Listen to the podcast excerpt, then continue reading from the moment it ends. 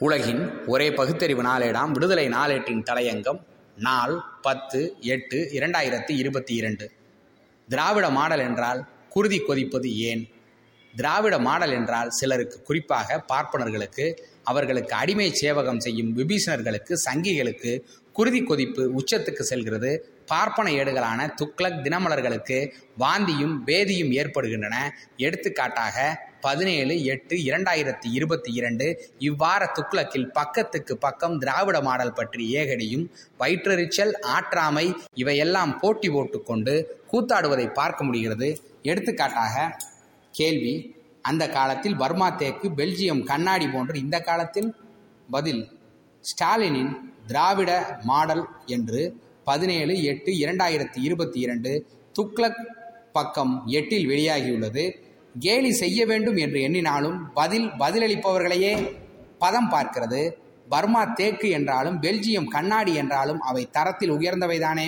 அதேபோல் இந்த காலகட்டத்தில் திராவிட மாடல் என்பது தலை நிமிர்ந்து நிற்கிறது. திராவிட மாடலை கொச்சைப்படுத்த வேண்டும் என்று எழுதப்போய் தங்களை தாங்களே ஏமாற்றிக் கொள்ளும் விசித்திரத்தை என்ன சொல்ல? இன்னொரு கேள்வி பதில். கேள்வி. முதல்வர் ஸ்டாலினின் செயல்பாடுகளில் எதை பாராட்டுகிறீர்கள்? பதில்.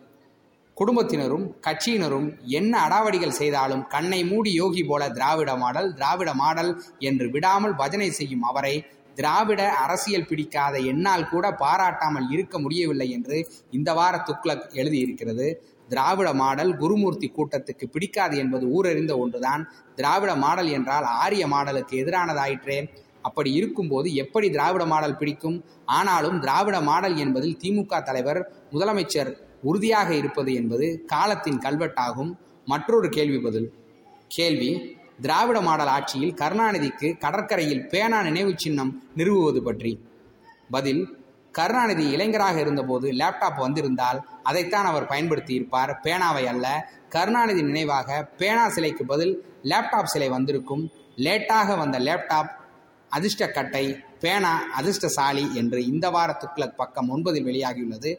பட்டேலுக்கு ரூபாய் மூவாயிரம் கோடி செலவில் சிலை வைத்தால் அது என்ன கட்டை? விவேகானந்தருக்கு குமரி கடலில் சிலை வைத்தால் அது என்ன கட்டை?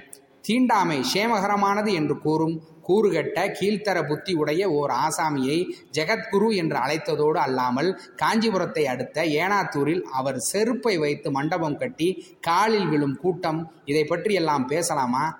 பத்திரிகை நடத்த வேண்டும் என்று கூறி மடத்துக்கு அழைத்த ஒரு பெண் எழுத்தாளரின் கையை பிடித்து இழுத்த ஈனர்கள் இவர்களுக்கு ஜெகத்குரு அதே காஞ்சிபுரத்தில் மச்சேந்திரநாதன் கோவில் அர்ச்சக பார்ப்பான் சாமி கும்பிட வந்த பெண்களை கோவில் கருவறையில் வைத்து சல்லாபம் நடத்தியது குறித்து இதுவரை ஒரே ஒரு சொல்லால் கூட கண்டனம் தெரிவிக்காத கசுமாலங்களுக்கு பேனா ஒரு கேடா பத்திரிகை ஒரு கேடா ஆண்டாண்டு காலமாக ஆதிக்கத்தின் உச்சியில் உட்கார்ந்து கொண்டு இந்நாட்டிற்குரிய மக்களை பிறப்பின் அடிப்படையில் இழிஜாதி என்றும் வேசி மக்கள் என்றும் படிக்க உரிமை கிடையாது என்றும் ஆக்கி வைத்த ஆதிக்க சக்திகளின் ஆணி வேரில் மரண அடி கொடுத்தும் நீயும் மனிதன் நானும் மனிதன் உனக்குள்ள உரிமை எனக்கும் உண்டு என்ற தத்துவத்தை கூறிய இயக்கம் திராவிட இயக்கம் செய்து காட்டிய தலைவர் தந்தை பெரியார்.